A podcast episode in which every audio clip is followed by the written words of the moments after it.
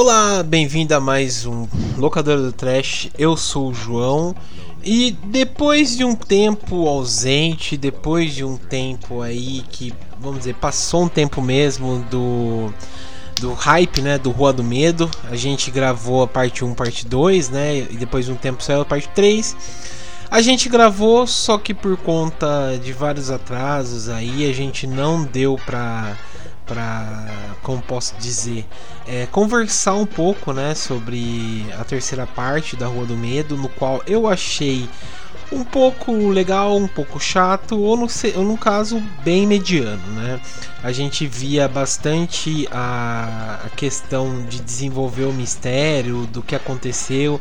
A ideia deles voltarem para aquele ano de 1666 eu achei legal e aí explicar e aí voltar para 94 achei legal, mas depois ele foi se perdendo em várias coisas que às vezes não tinham sentido, né? É, para mover a trama. Mas mesmo assim eu achei interessante algumas coisas. Confesso para vocês que é, os personagens ainda eu não comprei a ideia. É, achei bem fraco, né? Ah, mas enfim, vamos então ouvir o áudio da Dani e depois daí. Oi, eu sou a Dani B. Estamos aqui agora para falar sobre a parte final da trilogia Rua do Medo, né? Dessa vez a história se passa em 1600 e alguma coisa. E aí a gente descobre de onde vem toda essa maldição da, pequena cidade de Shadeside, né? Vamos descobrir o verdadeiro mistério por trás dessas mortes, dessas pessoas possuídas pela bruxa. é, bom, eu já adianto que é uma opinião, óbvio que como todas as outras, né? Mas é uma opinião completamente pessoal. É, eu não curto muito filme nessa vibe mais vila, coisa antiga, coisa de bruxa, essa pegada a bruxa, né? Que já virou até uma referência. É, não, não é meu tipo de terror predileto. É, mas acho que até foi, foi fizeram de uma forma legal aqui.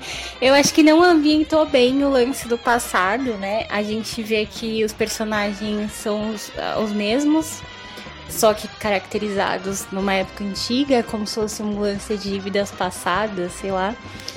E eu acho que ficou um pouquinho pobre, caricato, não sei. É, assim, visualmente falando, parecia uma encenação é, de uma coisa antiga e não, não passou a verdade, sabe? Acho que aquilo eu não me sentia assistindo uma coisa que realmente se passava no passado. É, mas como foi uma visão também da personagem, acho que cabe ali dentro do contexto, né? Não sei, posso ter interpretado errado também.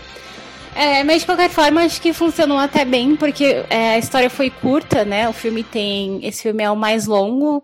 É, ele tem duas horas praticamente, mas ele é dividido em duas partes, o que eu acho excelente. Eu adoro quando dividem assim o filme em capítulo, bem é, certinho mesmo, né? Então a primeira hora ali, praticamente, primeira hora um pouquinho a gente tem essa parte no passado da personagem principal, né, tendo essa visão, descobrindo a origem. E a gente vê, né, que aquele, aquela história também bem clichêzona que a gente já viu muitas vezes daquela vila que está amaldiçoada e aí eles pensam, nossa, tem uma bruxa entre nós. E aí a menina que a, a, gente achou desde o começo que era bruxa não era, e aí tem um plot twist, né? Que na verdade era o, o outro cara que, que tinha invocado o demônio, tinha feito esse trato. Ele que era essa espécie de bruxo, né? Podemos dizer assim. E a culpa acabou caindo sobre a menina e ficou essa história mal contada ao longo do tempo e a árvore genealógica dele foi se beneficiando disso, desse poder e jogando a culpa, jogando feitiço em outras pessoas aleatórias para poder é, se beneficiar desse, desse trato, dessa morte, para conseguir poder, para conseguir as coisas que eles gostariam, né? Então a gente descobre que quando volta lá pro começo da história, pro começo do, do primeiro filme, né, pra 94, a gente tem essa surpresa de que, na verdade, o policial, que parecia ser um, um cara legal, ali, um cara bonzinho, na verdade, ele fazia parte disso é ele que estava provocando as mortes, ele que estava trazendo esse mal para a cidade. É, eu, eu achei legal, assim, eu fiquei surpresa, não era uma coisa que eu imaginava. Eu realmente estava acreditando que ia ser o óbvio do óbvio e acabou não sendo, então foi um ponto positivo. É, achei que foi bem legal, assim, as cenas finais, o lance da, da batalha entre eles, da perseguição, é, da, dos jovens ali resolvendo todo o problema. É, a, a, como eu imaginei, né? Acho que a gente tinha comentado até quando a gente gravou o primeiro, o primeiro podcast comentando. Foi um filme com o final feliz. A gente viu o casalzinho ali juntos. É, juntas, né, comemorando. O amor venceu, galera. O amor sempre vence o mal. Esse é o recado de A Rua do Medo. É, foi final feliz, como a gente imaginava. É, mas assim, foi isso. Acho que foi o filme acabou tendo um final não, não tão grandioso. Acho que nem era essa a proposta do filme, né? Acho que teve uma explicação ali redondinha, teve uma surpresa, teve a ação. É, teve o bem vencendo, né? Apesar dos personagens sem carisma nenhum, mas enfim, as protagonistas ali se deram bem no final das contas. Então foi gostosinho de acompanhar, assim, foi, foi divertido. É um filme para você ver e se divertir, como a gente tinha comentado das outras vezes.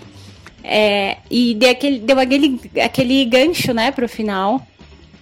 Porque nessas histórias o fim nunca tem fim, né? Então a gente vê ali que mesmo depois é, deles terem conseguido enfrentar tudo e meio que ter cortado ali, ou ter a impressão de ter cortado aquela maldição, foi algo temporário porque a gente vê alguém pegando aquele livro. É, aquele livro ali da bruxaria de novo. É, apesar que faz muito sentido, já que é algo que vem ao longo dos anos, é, não é porque eles derrotaram uma pessoa que a coisa ali sumiu por completo, né? Acho que já estava espalhado. Então, acho que tem uma brecha aí, talvez, para Netflix fazer outros, outro especial de filmes daqui para frente. É, acredito que deu muito certo. Pelo menos na, nas redes sociais é, do Terror Mania, a gente perguntou aí na, né, no Instagram se vocês estavam curtindo o filme. É, o pessoal adorou. É, na Netflix também fez maior sucesso, então acho que pode ser que no futuro venha, venha outras histórias, né? Eu achei bem interessante, acho que é uma forma de trazer. De trazer, não, né? De manter o gênero vivo para as novas gerações. É, acho que às vezes a gente é mais velho, a gente viveu outras coisas, outras fases do terror talvez pra gente não seja tão legal, tão novo, mas para talvez para as pessoas mais novas sejam portas de entradas para outras drogas mais pesadas. Brincadeira. Mas talvez seja aí um gancho, né, para as pessoas é, gostarem de terror, é, procurarem outros filmes do gênero, outras coisas do gênero. Eu acho muito legal, acho que as coisas têm que se renovar. Mesmo que elas sejam parecidas com coisas que a gente já viu, mas eu acho que é uma forma de não deixar esse estilo de terror morrer, assim. Que é um estilo de terror que eu particularmente gosto muito, né? Esse terror mais adolescente, esse slasher mais descompromissado, é, esse gore ali mais divertidinho. Eu acho que é isso, assim, aquele terror de diversão. É, apesar do tema sombrio, tem aquele lance de aventura, de ser divertido de assistir, de você ver para ali para passar o tempo e não ser aquele terror pesado, cheio de conceitos, cheio de, de coisas mirabolantes, né? Então acho que funcionou bem.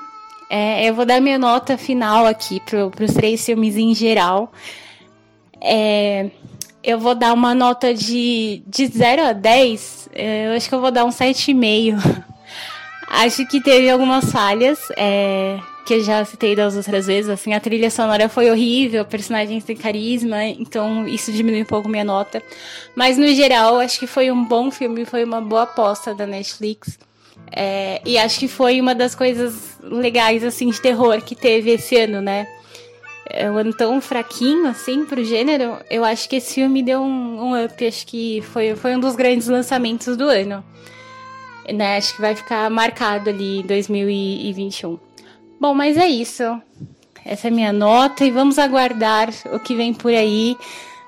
Vamos ver se a gente descobre quem pegou esse livro, e se teremos novas aventuras com essa galerinha do mal. E aí, gente, que quem fala é a Isa e eu vou apresentar um pouquinho o que eu achei de Rua do Medo 1666. Na minha humilde opinião, esse filme fica lado a lado com a parte 2, para mim nos meus preferidos.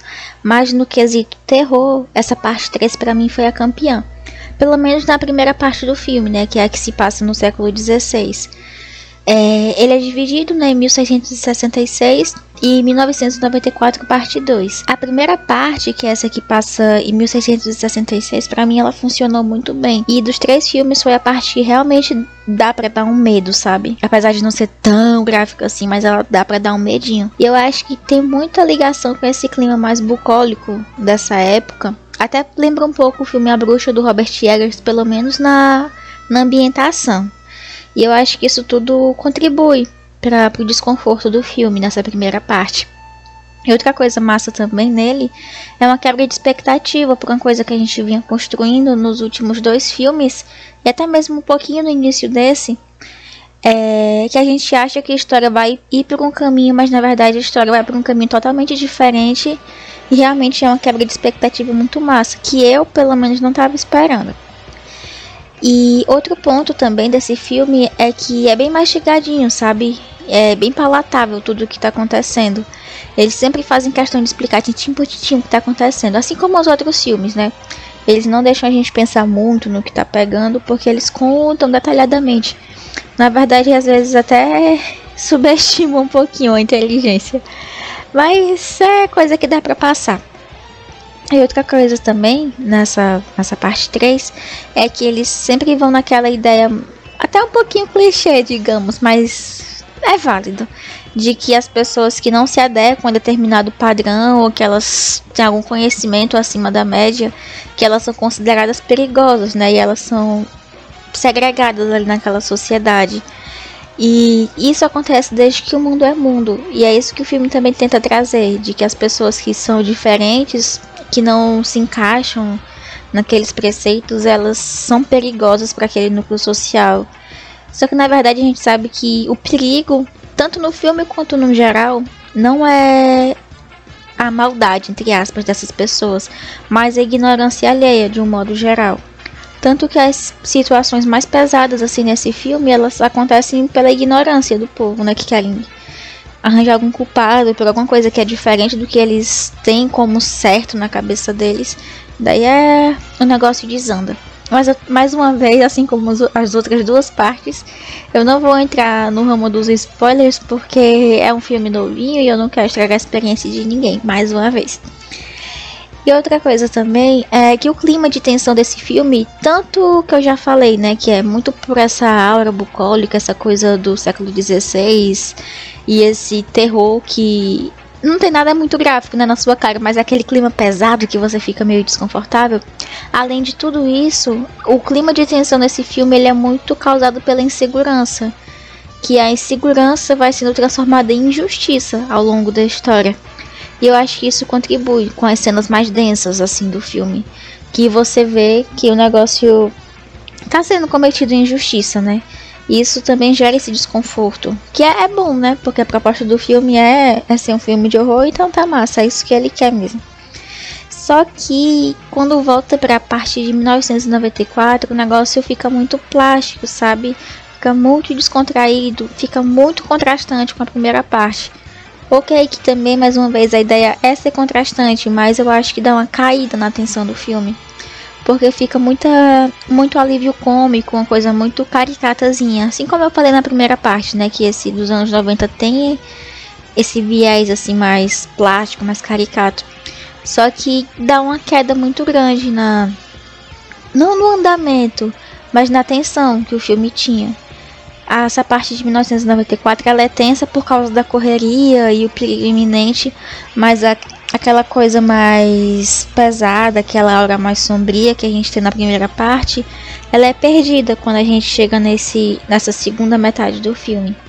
Não que seja ruim, mas para mim não funciona. Porque esse clima mais pesado é o que me causa desconforto, mas pode ser que para outras pessoas a questão mais gráfica seja o que causa desconforto. E outra coisa também é, assim como os outros filmes, esse aqui também ele não ele não tá muito assim segurando a questão gráfica. Ele joga as coisas na sua cara mesmo, igual os outros dois. Eles têm uma maquiagem muito boa.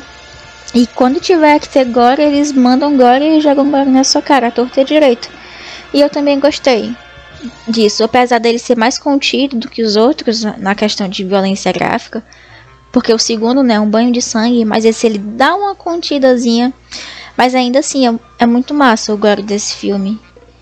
E outra coisa também é a ambientação, que é muito boa. Assim como eu já elogiei nos outros dois filmes, a ambientação dele é muito boa. E a cena da, da caça aos monstros que a gente tem em determinado ponto do filme é visualmente muito boa também. Que já acontece na parte dos anos 90. Mas é uma cena muito bonita que tem aquelas tintas que brilham no escuro, e a correria e luzes do shopping. Esteticamente é um negócio belíssimo. Assim, é, eu curti bastante essa parte 3.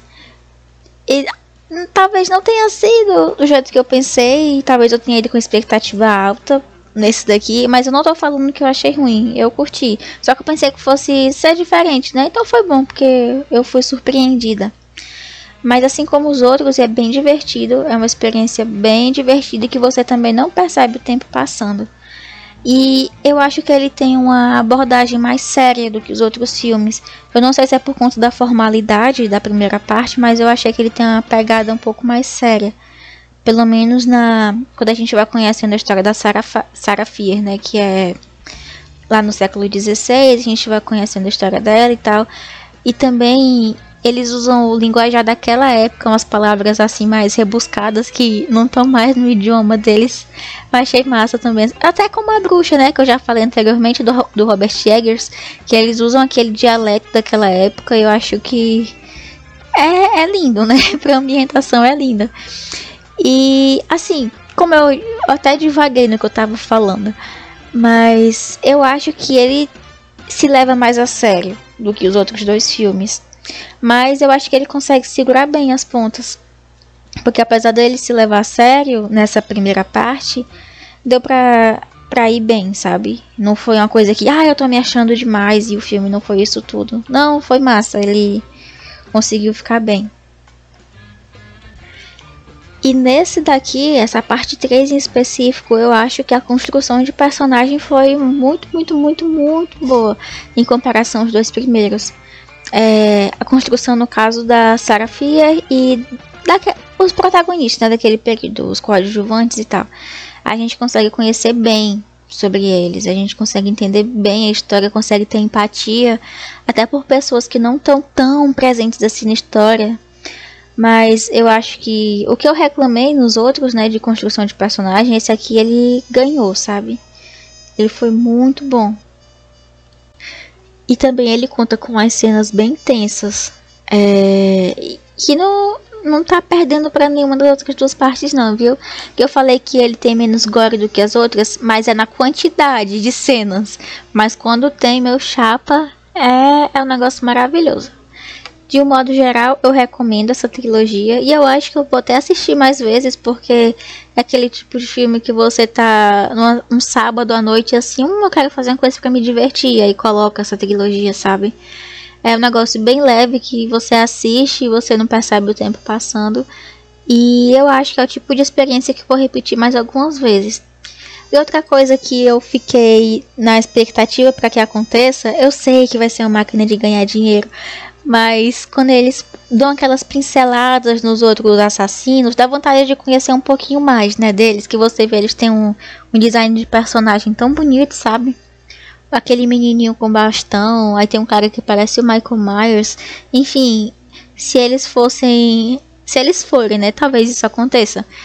É, abrir, expandir esse universo eu acho que era uma boa, porque eu, pelo menos, eu fiquei curiosa para saber um pouquinho da história de cada um deles. Que a gente só vê de relance, né, sendo os assassinatos de cada um desses outros outros monstros, entre aspas. E deu curiosidade em saber o que é que tem em cada uma dessas histórias. E eu admito que se for expandir esse universo mesmo, como já estavam comentando, né, como a própria diretora comentou, eu vou estar tá lá para assistir, ó. Por mais que eu me decepcione, mas enfim, eu vou estar tá lá porque eu tô com muita vontade de ver no que é que isso vai dar. De um modo geral, assistam. É, vai ser divertido, pelo menos para mim foi divertido e vão lá com a cabeça aberta, sem muitas expectativas que vai dar certo. Bom, pessoal, então esse foi o áudio delas. É, bom, então essa foi a opinião que a gente achou. Eu realmente não tenho muito o que dizer além do que elas já falaram. Mas vamos ver, encerrou de um jeito legal essa trilogia, né? Vamos ver que eles deram brecha para ter uma quarta parte. Vamos ver se vai rolar, né? Mas se não rolar também, eu achei legal o desfecho dela, né? De encerrar e tal, mas o mistério também achei legal. Mas vamos ver. Mas então, é isso. Espero que vocês tenham gostado e até mais.